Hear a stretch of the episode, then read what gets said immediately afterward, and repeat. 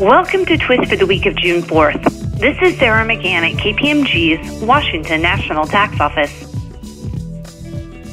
In a recent letter ruling, the Department of Revenue addressed whether a vehicle lessor was required to collect and remit Missouri state and local sales tax on certain voluntary packages purchased as part of a motor vehicle lease. The packages included, but were not limited to, road hazard tire and wheel protection, key protection, extended service agreements, and prepaid maintenance plans. Some of the packages were separately stated on the customer's invoice.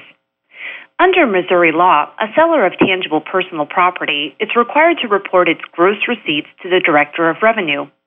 Gross receipts is defined as the total amount of the sale price of the sales at retail, including any services other than charges incident to the extension of credit that are part of such sales.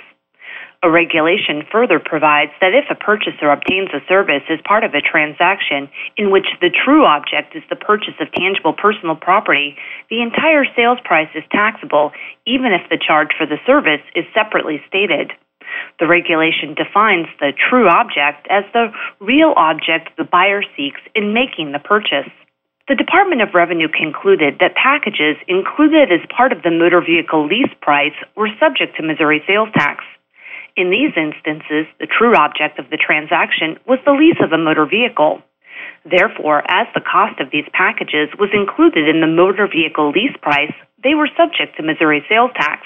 The department also ruled that the separately stated packages, including service agreements and maintenance plans, were subject to sales tax although a Missouri regulation specified that a separately stated additional warranty may not be subject to sales tax, that example in the regulation was superseded by a Missouri Supreme Court case holding that the taxability of a service is determined by whether or not the parties intend the service to be part of the transaction.